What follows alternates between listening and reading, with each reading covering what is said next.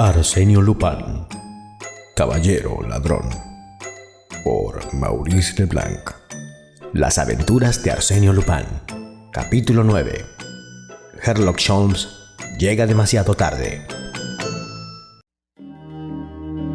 Belmont, es extraño cuánto se parece a usted a Arsenio Lupin. ¿Lo conoce?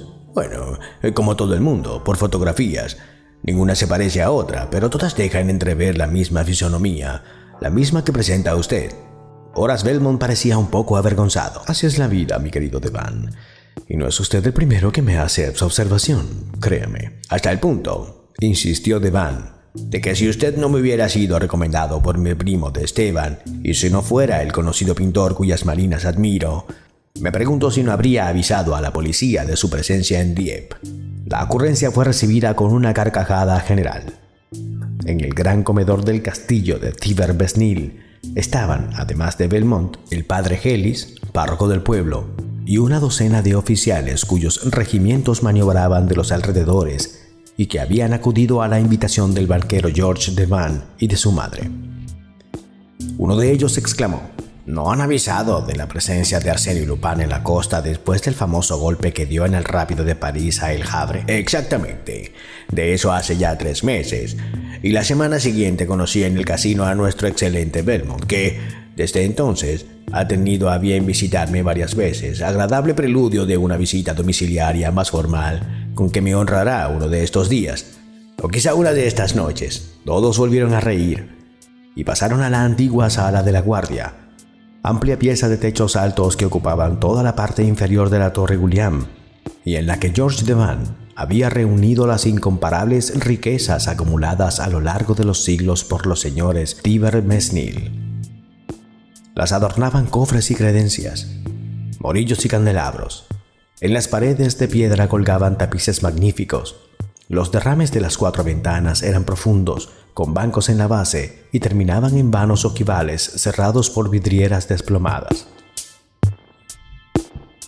Entre la puerta y la ventana de la izquierda se alzaba una librería monumental de estilo renacimiento, en cuyo frontón estaba escrito el nombre Tiber Mesnil en letras de oro, e inmediatamente debajo la orgullosa divisa de la familia, obra a tu guisa. Mientras encendían sendos cigarros, Devan prosiguió. Pero dése prisa, Belmont. Es la última noche que le queda. Eh, ¿Por qué lo dice? preguntó el pintor, que había decidido aceptar la broma. Devan iba a responder cuando su madre le hizo una seña. Pero la exaltación de la cena y el deseo de agradar a los invitados fueron más fuertes. Bah, murmuró, ahora puedo hablar. No hay que temer ninguna indiscreción. Se sentaron a su alrededor con viva curiosidad y, con el aire satisfecho de quien da una importante noticia, anunció, mañana, a las 4 de la tarde, Sherlock Holmes, el gran policía inglés a quien no se le resiste ningún misterio, Sherlock Holmes, el descifrador de enigma más extraordinario que se haya visto, Sherlock Holmes, el prodigioso personaje que aparece forjado por la imaginación de un novelista, vendrá a esta mansión. Se oyeron exclamaciones.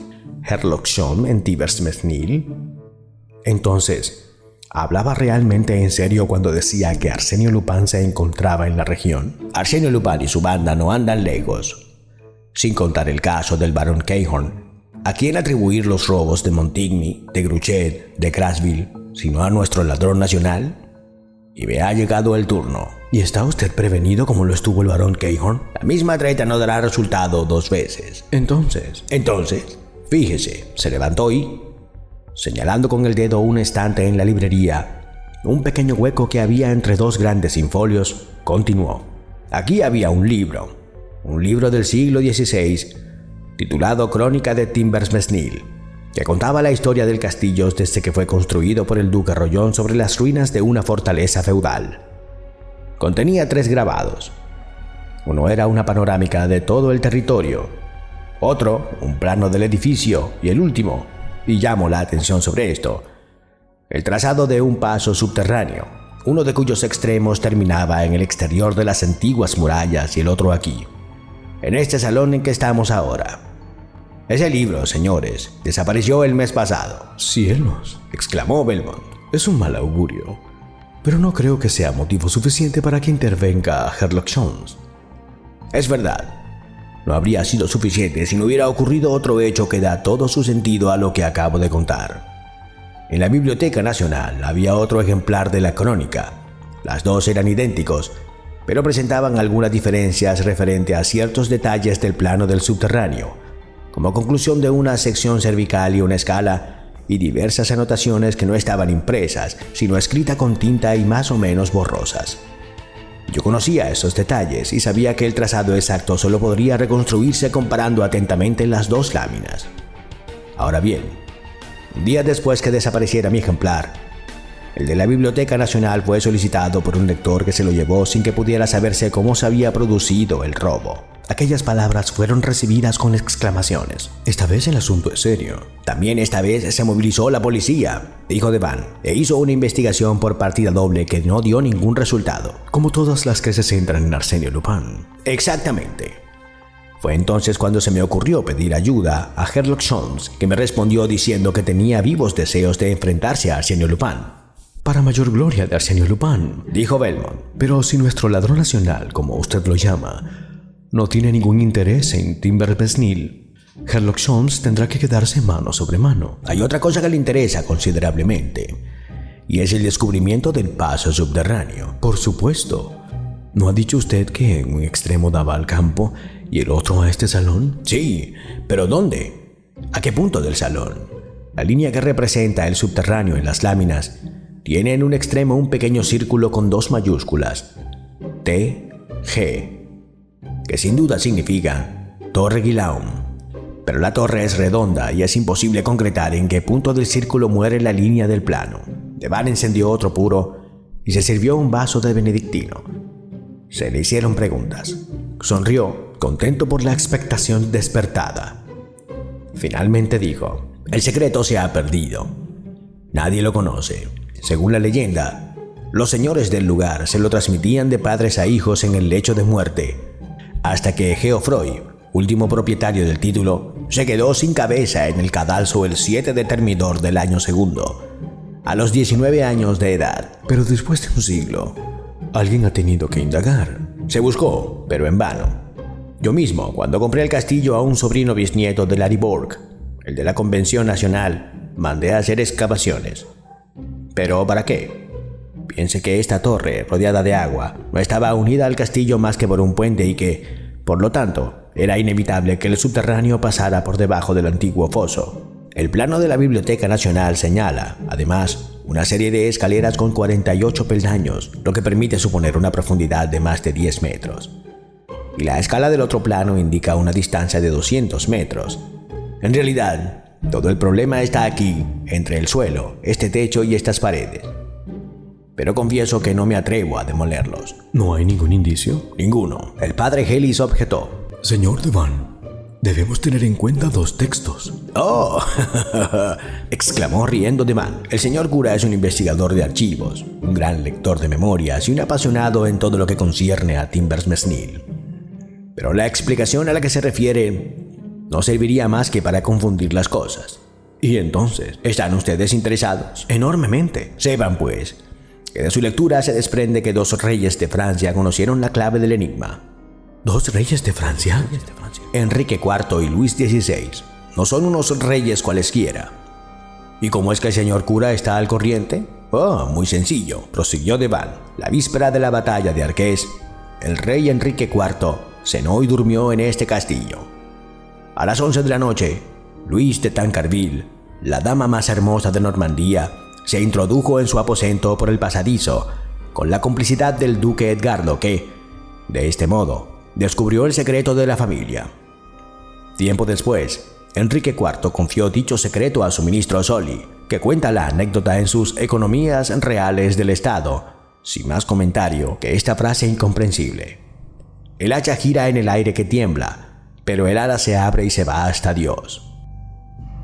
Se produjo un silencio, y Belmont dijo riendo. Tanta claridad me aturde. ¿Verdad que sí? El señor cura cree que Soli lo escribió en clave para no revelar el secreto a los escribientes a los que dictaba sus memorias. Una hipótesis ingeniosa. Estoy de acuerdo, pero que haya gira y que pájaro abre las alas. ¿Y qué es eso de ir hasta Dios? Misterio. Belmont continuó. ¿Y el buen Luis XVI también se hizo abrir el subterráneo para recibir a una dama? Lo desconozco.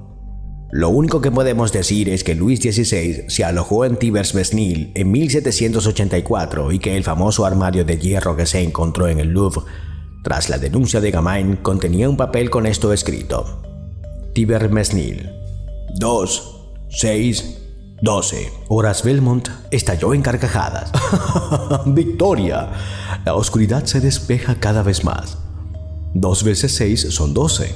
Ríase cuanto quiera, señor dijo el párroco. Eso no impide que la solución se encuentre en esos dos textos, y algún día aparecerá alguien que sabrá interpretarlos. El primero será Herlock Jones, dijo Devan, a menos que Arsenio Lupin se le adelante. ¿Qué piensa usted, Belmont? Belmont se levantó, apoyó la mano en el hombro de Devan y dijo: Yo creo que en su libro y en el de la Biblioteca Nacional faltaba una información de máxima importancia, y usted acaba de proporcionármela mi más sincero agradecimiento. La cual quiere decir... La cual quiere decir que cuando el hacha gire, el pájaro echa a volar, y dos veces seis sean doce, solo me faltará entrar en acción. Sin perder un minuto. Sin perder un segundo. No es necesario que desvalije el castillo esta noche, es decir, antes de que llegue Herlock Holmes. La verdad es que tiene el tiempo justo. ¿Quiere que lo lleve? ¿A Dieppe? A Dieppe. Aprovecharé el viaje para recoger a los señores de Androl y a la hija de unos amigos suyos. Llegarán en el tren de medianoche. Dirigiéndose a los oficiales, añadió, Nos volveremos a ver todos aquí mañana para almorzar, ¿verdad, señores? Cuento con ustedes, ya que el castillo debe ser atacado por sus regimientos y tomado por asalto cuando den las once.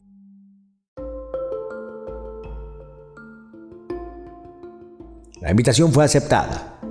Se separaron y, unos momentos después, un 2030 de Toil Dorado llevaba a Devan y a Belmont por la carretera de Dieppe. Devan llevaba al pintor delante del casino y se dirigió a la estación. A medianoche se apearon sus amigos del tren.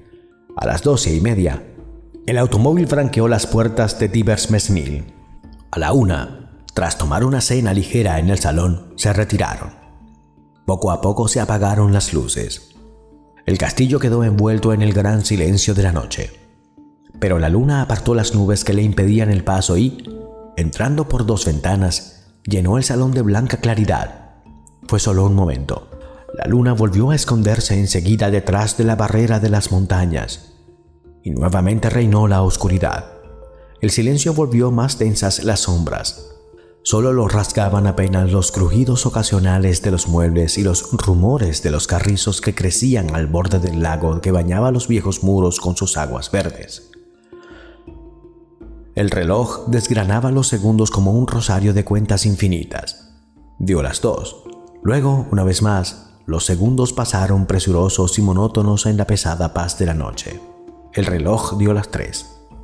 Y, de pronto, se oyó un fuerte chasquido como el del disco de señales que se levanta y gira cuando pasa el tren. Y un fino chorro de luz atravesó el salón de parte a parte, semejante a una flecha que dejara tras de sí una estela luminosa.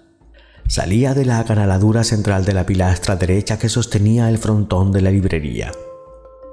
Primero se detuvo sobre la pared de enfrente, proyectando un redondel pálido, y a continuación se movió hacia todas partes, como un ojo inquieto que escruta la oscuridad.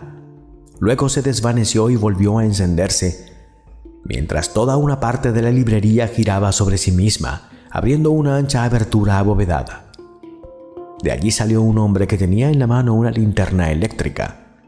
Aparecieron otros dos con cuerdas enrolladas y varias herramientas. El primero inspeccionó el lugar, escuchó y dijo, Llamad a los otros. Salieron ocho del subterráneo vigorosos fornidos de rostro enérgico, y comenzó el desvalijamiento. Fue rápido. Arsenio Lupin iba de un mueble a otro, lo inspeccionaba y, según sus dimensiones o su valor artístico, lo perdonaba o decía, andando con él, y se lo llevaba por la boca abierta del túnel hacia las entrañas de la tierra. Así arramblaron con seis sillones y seis sillas Luis XV, con tapices de Aubusson, candelabros de Gautier, dos Fragonard, un Natier, un busto de Houdon y estatuillas. De vez en cuando, Lupin se detenía delante de un cofre lujoso o de un cuadro soberbio y decía suspirando, Esto es demasiado pesado. Esto es demasiado grande. Qué lástima. Y continuaba la tasación. En cosa de 40 minutos, el salón quedó escombrado, según la expresión del propio Arsenio, y todo se hizo con un sigilo admirable, sin el menor ruido, como si todos los objetos que movieron hubieran estado forrados con guata. El último en irse fue uno que transportaba un reloj de pared cuya caja había sido construida por Buell. Lupin le dijo, No tiene sentido volver. Tal como habíamos quedado, en cuanto el camión esté lleno, vais derecho a la granja de Roquefort. ¿Y usted, patrón? Que me dejen la motocicleta. Cuando el otro se fue, Lupin descansó unos momentos apoyado en el panel móvil de la librería. Luego, tras limpiar todo rastro del desvalijamiento, borró las huellas de las pisadas, levantó una colgadura y entró en una galería que comunicaba la torre con el castillo. En mitad de esta había una vitrina, y era precisamente aquella vitrina la causa por la que Arsenio Lupin continuaba con su rastreo. Contenía maravillas, una colección única de relojes, tabaqueras, anillos, collares, miniaturas de una belleza exquisita. Forzó la cerradura con unos alicates y experimentó un placer inefable cuando tuvo en sus manos aquellas joyas de oro y plata, aquellas pequeñas obras de arte tan delicadas y preciosas. Llevaba colgado del hombro, cruzado en bandolera, un saco de tela especialmente preparado para aquellos menesteres. Lo llenó. Se llenó también los bolsillos de la chaqueta, del pantalón y del chaleco y doblaba ya el brazo para llevarse otro montón de aquellos bolsitos de red hechos con perlas que tanto gustaban a nuestros antepasados y que la última moda buscaba afanosamente, cuando percibió un rumor. Escuchó, pero se había equivocado. Volvió a oír el ruido. De repente se acordó. En el otro extremo de la galería había una escalera interior que conducía a unos aposentos, vacíos hasta entonces, pero reservados desde aquella noche a la muchacha que Devan había ido a buscar a Dieppe con sus amigos, los de Androl. Sin perder un instante, pulsó el botón de la linterna y la apagó. Acababa de llegar al entrante de una ventana cuando se abrió la puerta de lo alto de la escalera y una débil luz iluminó la galería. Le pareció, pues medio oculto por una cortina no veía nada, que una persona descendía los primeros peldaños con precaución. Esperaba que se quedase allí, pero siguió bajando e incluso avanzó unos pasos por la galería. Entonces profirió un grito. Sin duda se había percatado del estado de la vitrina, donde solo quedaba ya la cuarta parte de lo que había contenido. Se dio cuenta que era una mujer por el perfume. Sus ropas casi rozaron la cortina que lo ocultaba. Incluso le pareció oír los latidos del corazón femenino, como si la muchacha hubiera adivinado la presencia de otra persona junto a ella, en la sombra, al alcance de su mano. Lupin se dijo, tiene miedo, se irá, es imposible que se quede. Pero se quedó. La vela que temblaba en su mano se inmovilizó. La muchacha dio media vuelta, dudó un instante, al parecer escuchando en el escalofriante silencio, y entonces, de repente, apartó la cortina. Se miraron. Arsenio asombrado murmuró. Usted, es usted, señorita. Era la señorita Nelly. La señorita Nelly, la pasajera del transatlántico, la que había mezclado sus sueños con los del joven durante aquella inolvidable travesía, la que había estado presente durante su detención y que, en vez de traicionarlo, había tenido el bonito detalle de tirar al mar la Kodak donde él había escondido las joyas y los billetes de banco la señorita Nelly, la querida y sonriente criatura cuya imagen había entristecido o alegrado con frecuencia las largas horas que había pasado en prisión. Que de pronto volvieran a verse en aquel castillo a aquellas horas de la noche era una casualidad tan asombrosa que no se movieron ni pronunciaron palabra alguna. Tan estupefactos estaban como hipnotizados por aquella doble aparición que a los dos se les antojaba fantástica. La señorita Nelly, trémula y emocionada, tomó asiento. Él se quedó de pie, delante de ella.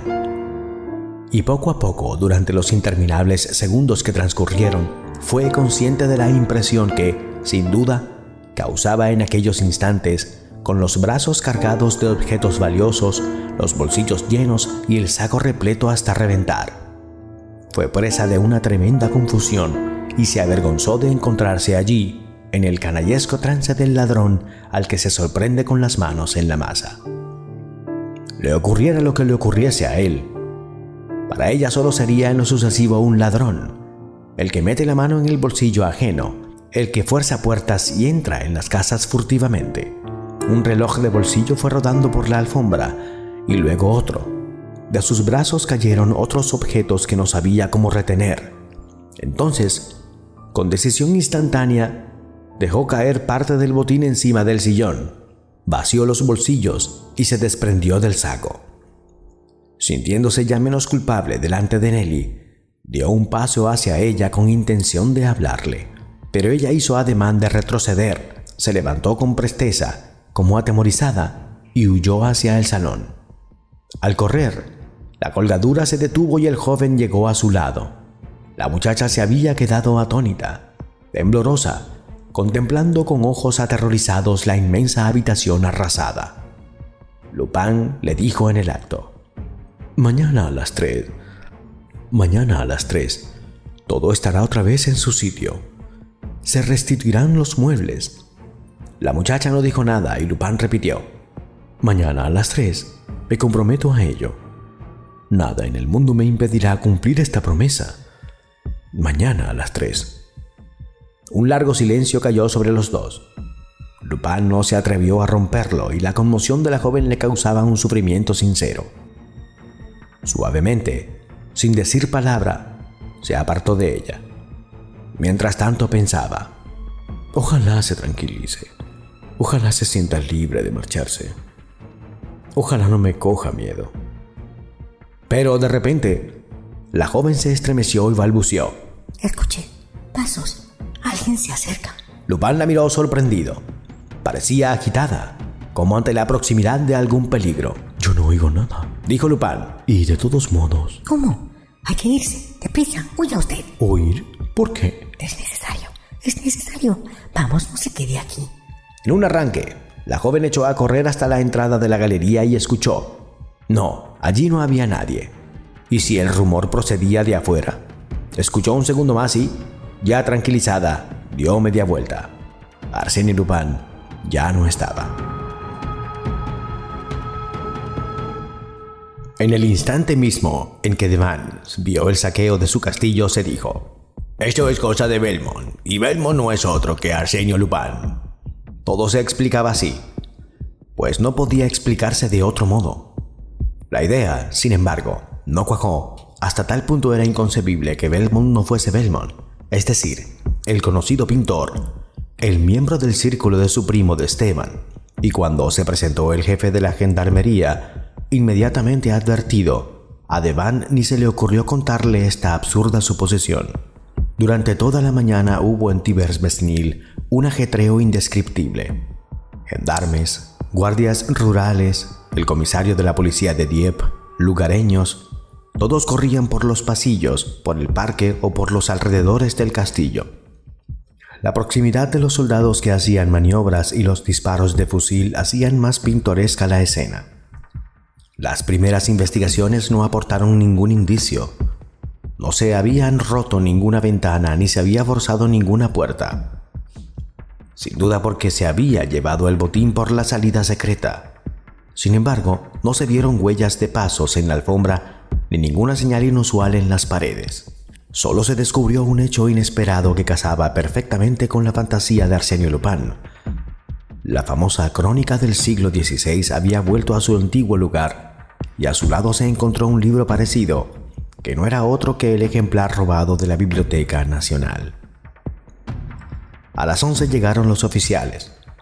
Devan los recibió con alegría ya que su fortuna le permitía soportar sin malos humores el disgusto que le había causado la pérdida de las riquezas artísticas robadas. Los de Androl y la señorita Nelly bajaron de sus aposentos. Hechas las presentaciones, se dieron cuenta que faltaba un comensal, Horace Belmont. ¿No pensaba acudir? Su ausencia habría vuelto a despertar las sospechas de George Devan, pero llegó exactamente a mediodía. Devan exclamó, Perfecto. Ya usted está aquí. ¿No soy puntual? Bueno, podría haberlo sido, después de una noche tan movida. ¿No sabe la noticia? ¿Qué noticia? Me ha limpiado usted el castillo. No me diga. Como lo oye. Pero, antes que nada, ofrezca el brazo a la señorita Underton y vayamos al comedor. Señorita, permítame. Sorprendido por la turbación de la joven, dejó la frase sin terminar, pero continuó al acordarse repentinamente de algo. Claro, usted viajó con Arsenio Lupin hace tiempo, antes de que lo detuvieran. El parecido es asombroso, ¿verdad? La joven no respondió. Belmont estaba delante de ella y sonreía. Se inclinó, le ofreció el brazo, la condujo a su sitio y se sentó enfrente. Durante la comida no se habló más que de Arsenio Lupin, de los muebles robados, del paso subterráneo y de Sherlock Holmes. Solo al terminar los postres, cuando se abordaron otros temas, intervino Belmont en la conversación. Estuvo divertido y serio, elocuente e ingenioso, y todo lo que decía parecía decirlo únicamente para interesar a la muchacha que, totalmente abstraída, no daba muestras de oírlo. El café se sirvió en la terraza que daba al patio de honor y al jardín de la francesa que estaba enfrente a la fachada principal. La orquesta del regimiento se puso a tocar y civiles y soldados se dispersaron por los caminos del parque. Mientras tanto, Nelly no había olvidado la promesa de Lupin. A las tres todo estará allí. Me comprometo a ello. A las tres, y las agujas del gigantesco reloj que adornaba el ala derecha señalaban las tres menos veinte. No dejaba de mirarlas, en contra de su voluntad, y miraba a sí mismo a Belmont, que se columpiaba apaciblemente en una mecedora. Menos diez. Menos cinco. Una mezcla de impaciencia y angustia se apoderó de la muchacha. Era posible que se realizara el milagro y que se llevara a cabo a la hora fijada, cuando el castillo, el patio, el campo estaban llenos de gente y mientras el procurador de la República y el juez de instrucción seguían en sus pesquisas? Sin embargo, Arsenio Lupin lo había prometido con total solemnidad. Será como él dijo, pensó la joven, impresionada por la seguridad y la autoridad que veía en aquel hombre. Se comportaba como si a él no le pareciera un milagro, sino un hecho natural que debía producirse por pura lógica. Sus miradas se cruzaron un segundo. La joven se ruborizó y volvió la cabeza. Las tres. Sonó la primera campanada. La segunda. La tercera.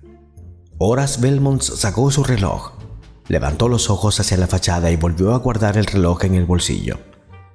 Transcurrieron unos segundos. La muchedumbre del patio se apartó para dejar a paso a dos carros tirados por caballos que acababan de cruzar la verja eran los carromatos que van detrás de los regimentos y que transportaban los baúles de los oficiales y los morrales de los soldados.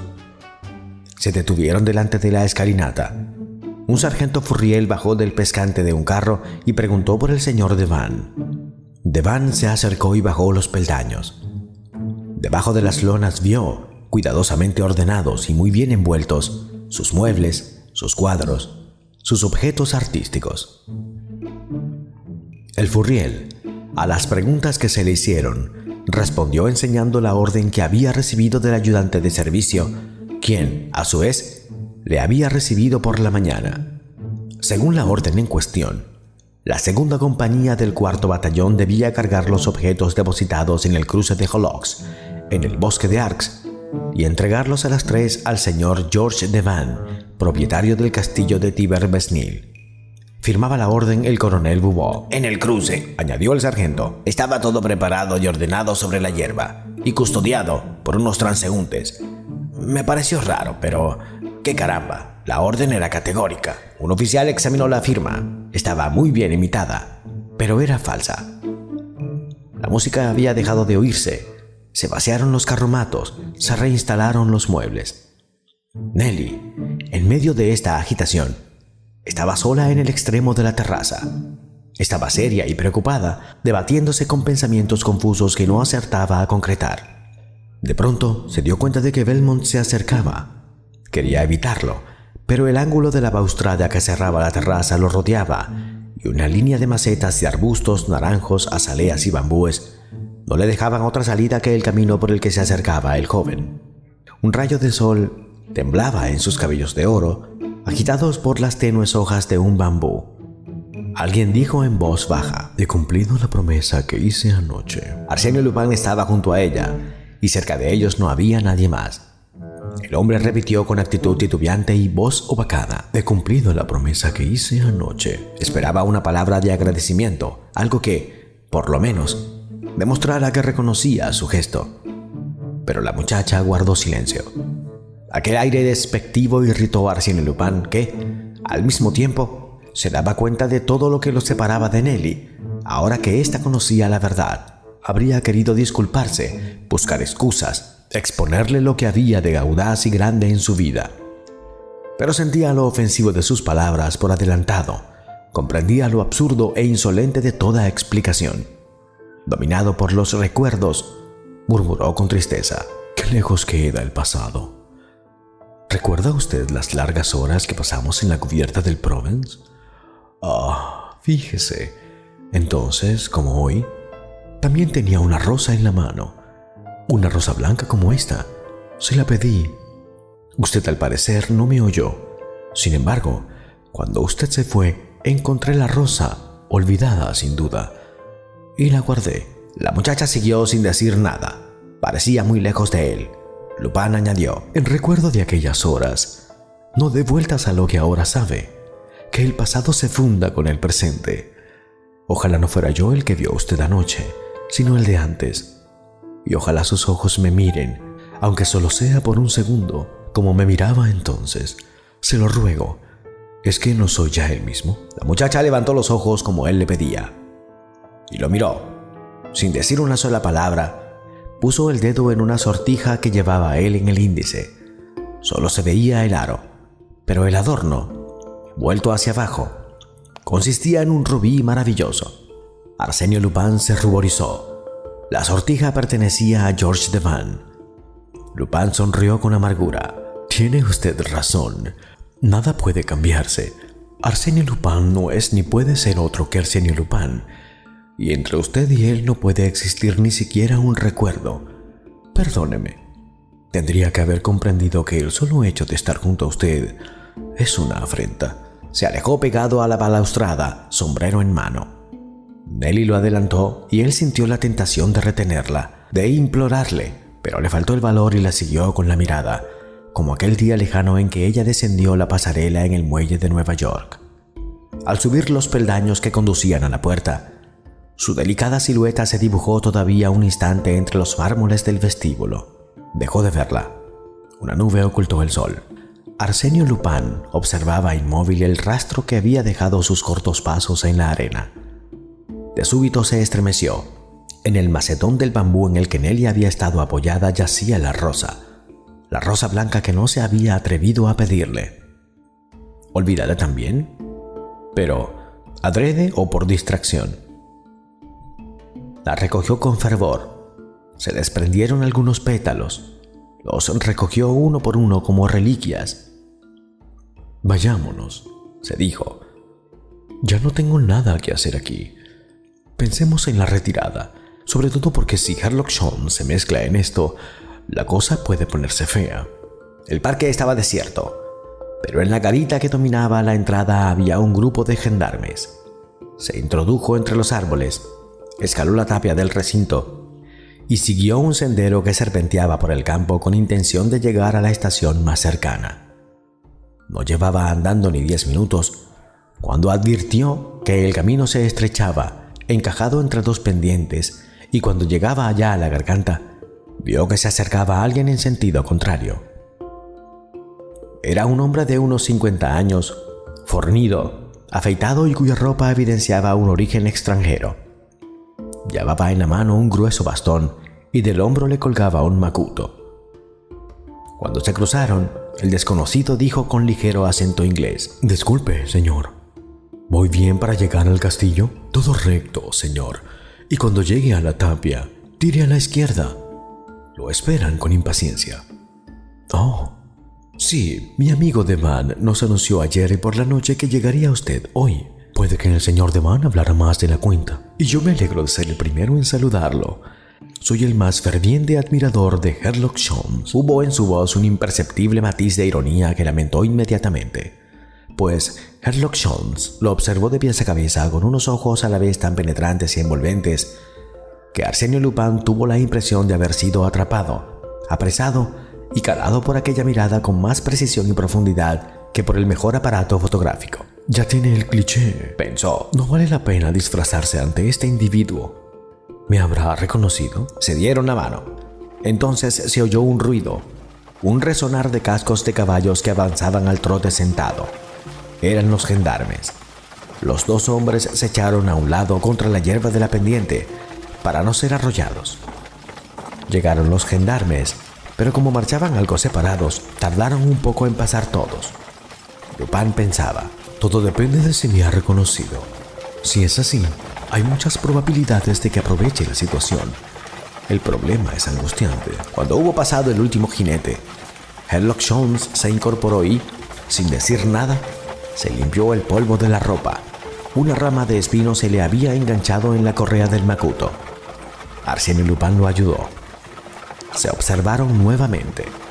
De haberlos visto en aquel instante, se habría asistido al emocionante espectáculo del primer encuentro entre aquellos dos hombres tan diferentes, tan poderosamente armados, hombres realmente superiores, destinados fatalmente por sus especiales aptitudes a chocar de frente como fuerzas idénticas que la lógica de las cosas empuja en sentidos contrarios a través del espacio. Es muy agradecido, señor, dijo el inglés. A su servicio, respondió Lupin.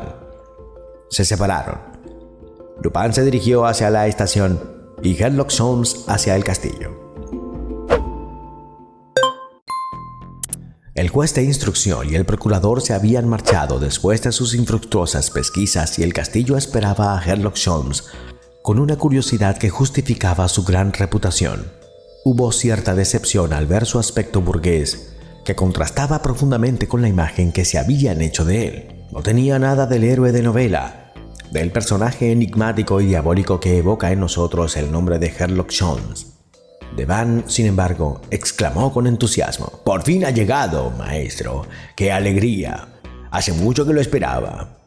Casi me alegro de todo lo que ha pasado porque, gracias a eso, tengo el placer de verlo. Pero a propósito, ¿cómo ha llegado usted? En tren. Qué lástima. Habría podido mandarle mi coche al muelle. Una llegada oficial, ¿no? Con tambores y música. Excelente medio de facilitarme la labor, razonó el inglés.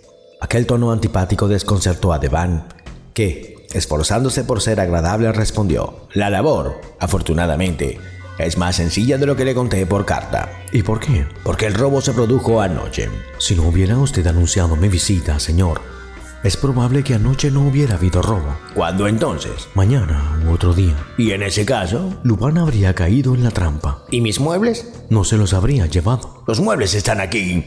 ¿Aquí? Los trajeron a las tres. ¿Los trajo Lupin? Dos caromatos militares.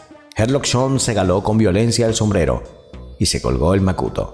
Devan, muy inquieto, exclamó: ¿Qué hace usted? Me voy. ¿Y por qué? Usted tiene sus pertenencias y Arsenio Lupin está lejos. Mi papel ha terminado. Pero yo necesito su ayuda, estimado señor. Lo que pasó ayer puede repetirse mañana, dado que ignoramos lo más importante. ¿Cómo entró Arsenio Lupin? ¿Cómo salió y por qué, horas más tarde, decidió devolverlo todo? Ah, lo ignora. La idea de que había un secreto por descubrir apaciguó a Herlock Jones. De acuerdo, busquemos, pero deprisa, ¿quiere? Y si es posible, solos. Lo último era una clara alusión a los presentes. Devan lo comprendió y condujo al inglés al salón. Con sequedad, con frases que parecían medidas de antemano y con total parsimonía, Sholmes le hizo preguntas sobre la velada de la víspera, sobre los comensales que habían asistido, sobre los visitantes habituales del castillo. Luego inspeccionó los dos ejemplares de la crónica, comparó las láminas del subterráneo hizo repetir los textos recordados por el padre Helis y preguntó, ¿fue ayer exactamente cuando habló por primera vez de esos textos? Ayer. ¿Nunca le había hablado de ellos al señor Horace Belmont? Nunca. Bien, traiga su automóvil. Me iré dentro de una hora. ¿Dentro de una hora? Arsenio Lupin no tardó más en resolver el problema que usted le planteó. ¿Yo? ¿Que yo le planteé? Que sí, hombre, Arsenio Lupin y Belmont son la misma persona. Tenía dudas, pero ah, el muy bandido. Ayer, a las 10 de la noche, proporcionó usted a Lupin los elementos de la verdad que le faltaban y que buscaba desde hacía semanas. Y en el curso de la noche tuvo tiempo para comprender, de reunir a su banda y de desvalijar el castillo. Mi intención es ser igual de rápido. Paseó de un lado a otro en la estancia mientras reflexionaba. Luego se sentó, cruzó las largas piernas y cerró los ojos. Devan esperaba lleno de confusión. ¿Duerme? ¿Medita? En previsión de lo que pudiera suceder, salió para dar instrucciones. Cuando volvió se lo encontró al pie de la escalera de la galería, de rodillas, inspeccionando la alfombra. ¿Qué hay ahí? Fíjese, ahí, gotas de cera. Pues es verdad, y todas recientes. Las verá igualmente en lo alto de la escalera, y más todavía alrededor de esta vitrina, que Arsène Lupin forzó, de la que sacó objetos que depositó en ese sillón. ¿Y qué conclusión saca usted? Ninguna. Todos estos hechos explicarían sin duda la restitución de los objetos, pero es un aspecto de la cuestión que no tengo tiempo de investigar. Lo esencial es el trazado del subterráneo. ¿Todavía espera usted que...? Yo no espero. Sé Existe una capilla a dos o trescientos metros del castillo, ¿verdad? Una capilla en ruinas donde está el sepulcro del duque Rollón. Diga a su chofer que nos espere junto a esa capilla. Mi chofer no ha regresado todavía. Ya me avisarán. Pero por lo que veo, usted cree que el subterráneo termina en la capilla. ¿En qué basa sus... Herlock Jones le interrumpió. Le rogaría, señor, que me consiguiera usted una escalera y una linterna. Ah, ¿necesita una escalera y una linterna? Eso parece dado que se las estoy pidiendo. Devan, algo aturdido por aquella ruda lógica, llamó al servicio. Los dos objetos aparecieron al instante. Las órdenes se sucedieron entonces con el rigor y la precisión de las instrucciones militares. Apoye la escalera en la librería, a la izquierda del nombre Tibers Mesnil. Devan movió la escalera. Más a la izquierda. A la derecha. Indicaba el inglés. Alto ahí. Suba. Bien. Todas las letras están en relieve, ¿no? Sí. Ocupémonos de la H. ¿Gira hacia la derecha o hacia la izquierda? Devan puso la mano en la letra y exclamó. Pues sí, gira hacia la derecha, 45 grados. ¿Significa algo? Herlock Jones, sin responder a aquella pregunta, prosiguió. ¿Llega desde ahí a la letra R? Sí. Pruebe moverla en sentido horizontal como si fuera un cerrojo. Devan movió la letra R. Al oír un chasquido, se quedó estupefacto. Perfecto dijo Herlock Jones, ya que solo queda desplazar la escalera al otro extremo, al final del nombre Tiber Mesnil. Muy bien. Ahora, si no estoy equivocado, si las cosas salen como es debido, la letra L se abrirá como si fuera una pequeña ventana. Devan tiró la letra L con cierta solemnidad. La letra se abrió, pero Devan se cayó de la escalera porque toda la parte de la librería situada entre la primera y la última letra del nombre giró sobre sí y puso al descubierto la entrada del subterráneo. Herlock Jones preguntó sin perder la flema. ¿Está usted herido? No, no, dijo Devan levantándose. No estoy herido, pero reconozco que sí desconcertado. Esas letras que se mueven, ese subterráneo que se abre. ¿Y qué? ¿No era lo que decía el texto de Solid? No entiendo nada, caballero. Por Júpiter. ¿Cómo se pronuncian en francés las letras H, R y L? ¿Cómo suenan? Como hacha, aire y ala en francés. La H gira, la R tiembla, la L se abre.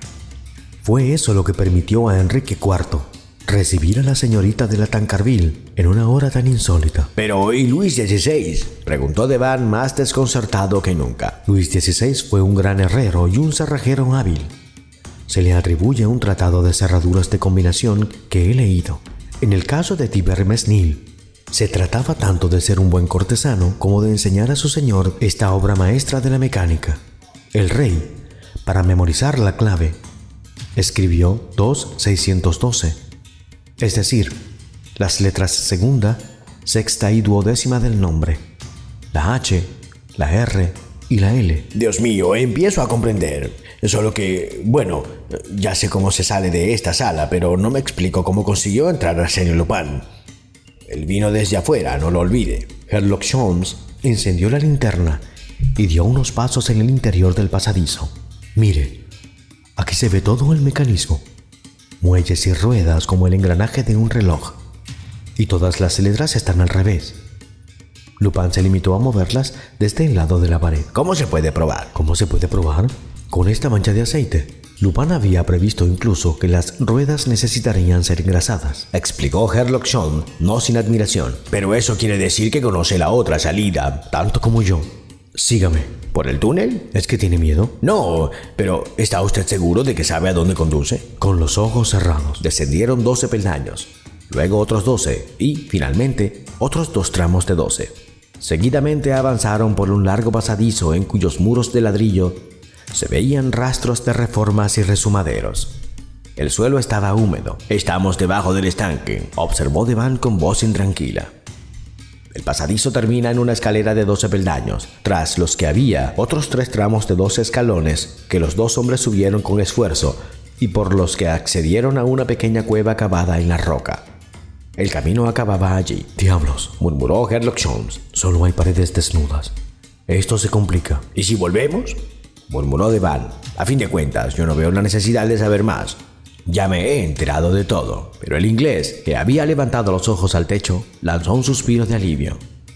Por encima de sus cabezas había un mecanismo idéntico al del otro extremo del pasadizo. Bastaba como ver las tres aletas. Osciló un bloque de granito. Era la cara interior de la lápida de la tumba del duque Rollón, en cuya superficie estaban esculpidas un relieve de doce letras. Tiber Mesnil. Y salieron a la pequeña capilla en ruinas de la que había hablado el inglés. Y se va hasta Dios. Es decir, hasta la capilla, dijo, citando el final del texto. ¿Cómo puede ser? exclamó Devan, aturdido por la clarividencia y vivacidad de Sherlock Holmes. ¿Es posible que le haya bastado esa simple indicación? Bah, exclamó el inglés. Incluso estaba de más.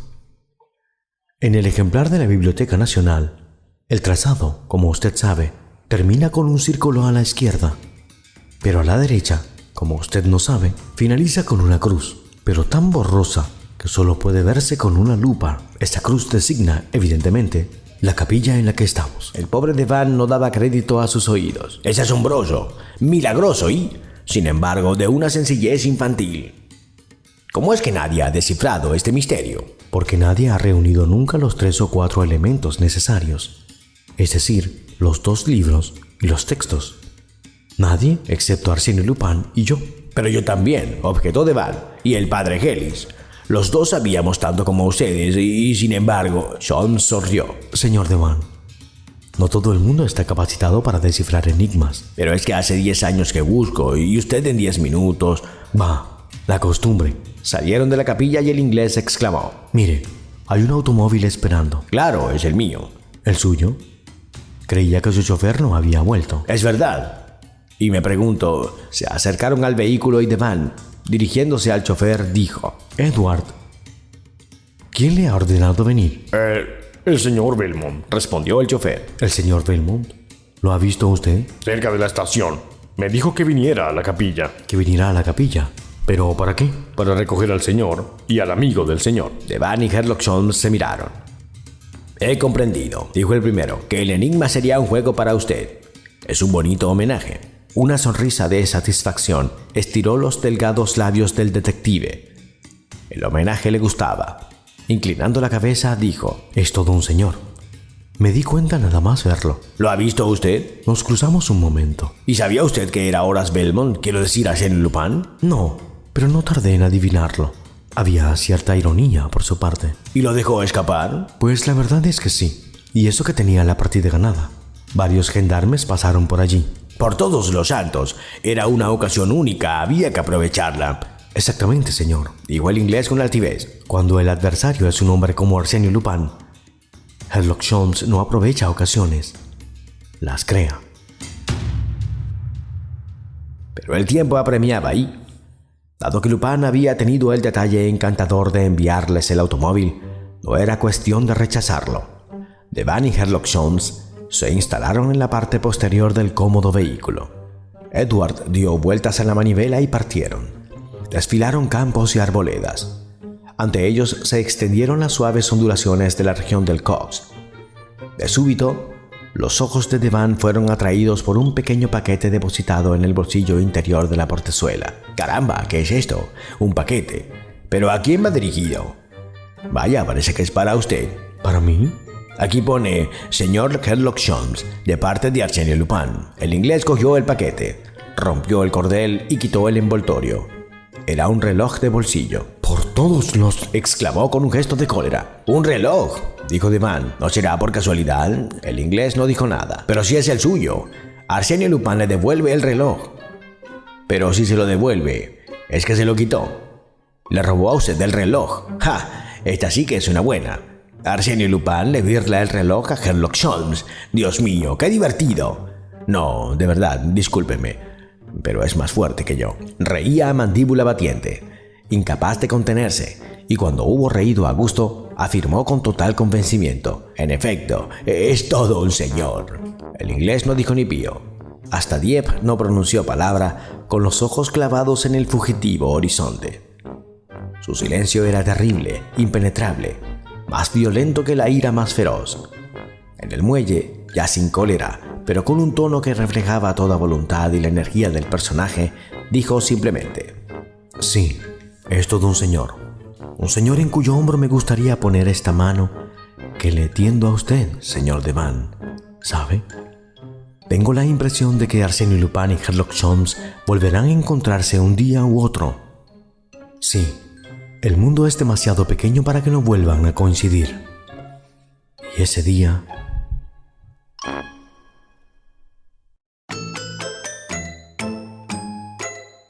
Maurice Leblanc nació en Rouen en 1864. Tras estudiar Derecho, antes de llegar a los 30, decidió instalarse en París e iniciar su carrera literaria. Pese a publicar algunas novelas, su éxito no llegó hasta 1904, cuando el director de la revista Jesse Stott, Pierre de Fatit, le encargó el relato que lo cambió todo, el arresto de Arsène Lupin. El que había sido concebido como un personaje de una única aventura acabó siendo, por clamor popular y por petición del editor, el protagonista de 20 novelas.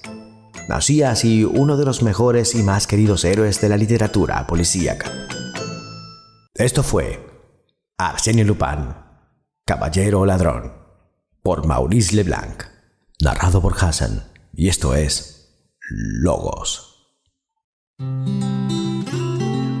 Si el video te gustó, por favor dale pulgar arriba y compártelo con tus amigos. No olvides suscribirte, es gratis. Haz vibrar la campanita para que no te pierdas las actualizaciones. Agrégate a mis redes sociales Abajo en la descripción están los links. Escríbeme tus ideas y comentarios al correo que ves en pantalla. Gracias por escucharme y recuerda que cuestionar siempre es de sabios. Esto fue.